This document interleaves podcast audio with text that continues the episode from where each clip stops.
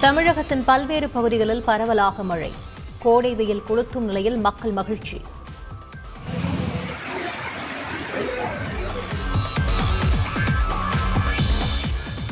நெல்லை சுத்தமல்லி அருகே கோயில் விழாவில் பெண் காவல் உதவி ஆய்வாளருக்கு கத்திக்குத்து. பிளெக்ஸ் போர்டு வைக்கும் தொழிலாளியை கைது செய்து விசாரணை.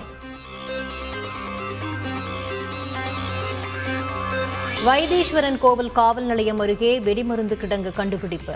மூட்டை மூட்டையாக நூறு கிலோ வெடிமருந்து பறிமுதலால் பரபரப்பு.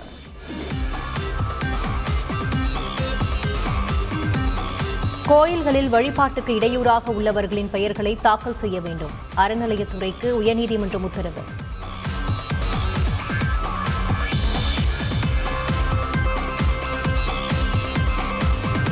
சென்னை விமான நிலையத்தில் ரூபாய் ஒன்று புள்ளி ஒன்பது ஐந்து கோடி வெளிநாட்டு பணம் பறிமுதல். இரண்டு பேர் கைது ஏழு பேரிடம் விசாரணை. தமிழ்நாட்டில் வணிக நீதிமன்றத்தை இன்று துவக்கி வைக்கிறார் முதலமைச்சர் மு ஸ்டாலின். சென்னை உயர்நீதிமன்ற நிர்வாக பிரிவு கட்டடத்திற்கு உச்சநீதிமன்ற தலைமை நீதிபதி என் வி ரமணா அடிக்கல். மத்திய உள்துறை அமைச்சர் அமித்ஷா இன்று சென்னை வருகை. வழிநெடுகிலும் வரவேற்பளிக்க பாஜக திட்டம். தமிழ்நாட்டில் மின் உற்பத்தி நிலையங்களுக்கு போதுமான நிலக்கரி கிடைக்க உதவ வேண்டும். பிரதமர் மோடிக்கு முதலமைச்சர் ஸ்டாலின் கடிதம். தூத்துக்குடியில் ஐந்து நாட்களுக்கு தேவையான நிலக்கரி இருந்தபோது எதற்காக நான்கு யூனிட்டுகள் நிறுத்தப்பட்டது? தமிழ்நாடு பாஜக தலைவர் அண்ணாமலை கேள்வி.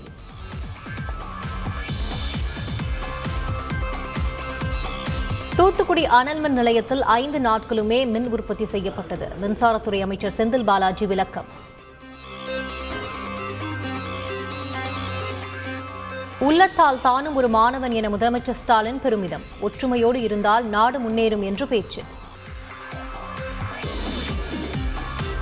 அதிமுகவின் செயல்பாட்டை தடுக்கும் நோக்கத்துடன் உள்கட்சி தேர்தலை எதிர்த்து வழக்கு. சென்னை உயர்நீதிமன்றத்தில் ஓபிஎஸ் மற்றும் இபிஎஸ் பதில் மனு தாக்கல். கொடநாடு கொலை கொள்ளை சம்பவத்திற்கு காரணமானவர்கள் தண்டிக்க வேண்டும். சசிகலா வலியுறுத்தல். ஆப்கானிஸ்தான் வடக்கு குண்டூஸ் மாகாணத்தில் மசூதியில் பயங்கர குண்டுவெடிப்பு. முப்பத்து மூன்று பேர் பலி நாற்பத்து மூன்று பேர் படுகாயம். ஐநா பொதுச் செயலாளர் ஆண்டோனியா குட்ரெஸ் வரும் இருபத்தி ஆறாம் தேதி ரஷ்யா பயணம். அதிபர் புத்தினை சந்தித்து போரை நிறுத்த வலியுறுத்த முடிவு.